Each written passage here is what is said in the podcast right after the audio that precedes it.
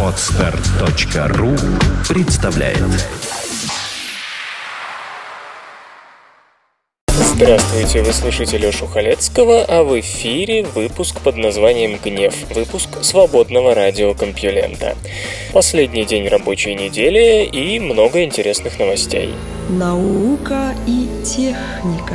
Проведено крупнейшее исследование связи между алкоголизмом и смертностью в России. Водка – основная причина высокого и резко колеблющегося уровня смертности в России. Сегодня 25% российских мужчин умирают, не дожив до 55 лет, тогда как в Великобритании этот показатель равен всего 7%.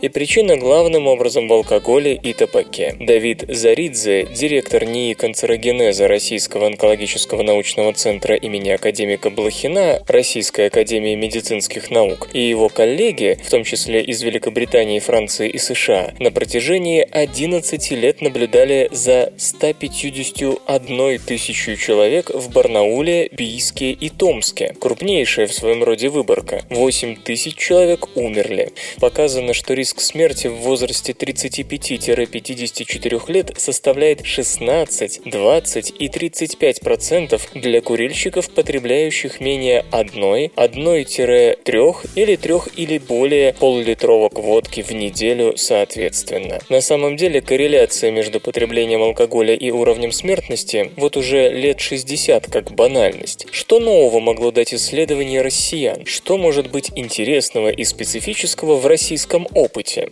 Суть в том, что один только объем потребления алкоголя в России не объясняет высокой смертности, связанной с водкой. Попытки моделировать нашу ситуацию на основании данных исследования «Глобальное бремя болезней» Всемирной Всемирной организации здравоохранения ничего не дают. А дело вот в чем. Во-первых, мы пьем не просто много, а эпизодически, то есть потребляем большие объемы алкоголя за короткий промежуток времени. Даже в группе самых пьющих, то есть поглощающих около пяти бутылок в неделю, соблюдается пост. В среднем три дня в неделю человек воздерживается. Во-вторых, строго выполняется завет одного из героев Сергея Довлатова, который говорил «Я закуриваю только когда выпью, а выпиваю я я беспрерывно, поэтому многие ошибочно думают, что я курю. Конец цитаты. Соответственно, в группе наименее пьющих курят 68,9% людей, а среди самых завзятых выпивох 89,4%. Между тем, в Великобритании с 1980 года уровень смертности среди мужчин до 55 лет неуклонно снижается, как раз из-за отказа от курения. Несмотря на всю необыкновенность российских реалий, исследователи исследователи отмечают, что обыкновенная борьба с потреблением алкоголя приносит плоды. К снижению объемов и количества эпизодов питья, а также смертности, приводили и Горбачевская кампания 1985-87 годов. Тогда потребление алкоголя упало на четверть. Аналогичным образом поступила и смертность. И меры, принимаемые с 2006 года. Говорят, объемы потребления алкоголя снизились на треть. Тем не менее, ожидаемая средняя продолжительность жизни российского мужчины по-прежнему по-прежнему всего 64 года, и по этому показателю мы находимся в числе 50 самых печальных стран мира. Обезьянам отредактировали геном. Один из самых популярных ныне методов генетического редактирования опирается на своеобразную защитную систему, с помощью которой бактерии и археи обороняются от вирусов. Система эта называется CRISPR, сокращенно от Clustered Regularly Interspaced Short Palindromic Repeats – короткие полиндромные повторы в ДНК, регулярно расположенные группами. Эти повторы перемежаются другими последовательностями, которые происходят из генома бактериофагов фагов. Оказалось, что повторы плюс последовательности вирусов, расположенные между ними, плюс фермент, который с ними работает, образуют вместе систему защиты, действующую подобно РНК-интерференции у эукариот. Чужеродная последовательность определяется сравнением с неким шаблоном, после чего уничтожается. Фермент Cas9, который обслуживает бактериальную систему CRISPR, точнее CRISPR-Cas9, быстро взяли в оборот генные инженеры. С его помощью, как оказалось, оказалось, можно редактировать ДНК и в эукариотических клетках.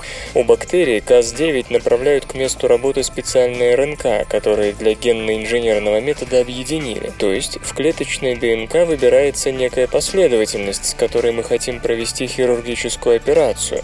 К этой последовательности создается РНК, которая потом везет за собой фермент. И там, где образуется комплементарная пара между ДНК и РНК, фермент начинает работать. Сам Cas9 тоже не избежал тюнинга, модифицируя ту его часть, которая взаимодействует с ДНК, добавляя к ней те или иные строительные блоки, исследователи получили набор ферментов, которые могли активировать или подавлять транскрипцию заданного гена, метилировать или деметилировать участки ДНК и так далее.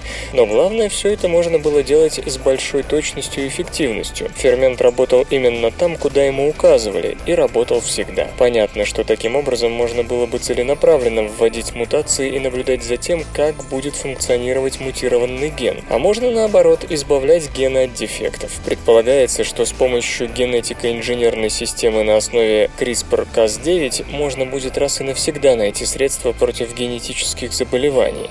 В общем, революционность метода трудно переоценить. Однако прежде чем эта технология начнет применяться на человеке, ее нужно испытать на животных. До сих пор способ использовали на мышах и крысах, но грызуны от человека отстоят относительно далеко, так что все ждали, когда кто-нибудь проверит новый метод на обезьянах. И вот исследователи из Нанкингского медицинского университета опубликовали в журнале Cell статью с сообщением о том, что им удалось получить таким манером трансгенных приматов впервые в мире. До сих пор, когда нужно было мутировать обезьяну, мутации вводили с помощью модифицированных вирусов. Метод работал, но мутации попадали в непредсказуемые места и в непредсказуемом количестве. Понятно, почему ученые ухватились за систему CRISPR-Cas9. Сначала ее проверили на культуре клеток обезьяны, попытавшись отключить в них некоторые гены. Получив удовлетворительный результат, ученые перешли на самих обезьян. Дзяхао Ша и его коллеги промодифицировали в 180-клеточном эмбрионе макаки-крабоеда сразу три гена в каждой из эмбриональных клеток. Всего такую операцию провели с 83 эмбрионами, которые затем имплантировались самкам. Забеременела 10 из них. До финиша же дошла одна, родив двух детенышей с мутациями в гене PPAR. Скачать другие выпуски подкаста вы можете на podster.ru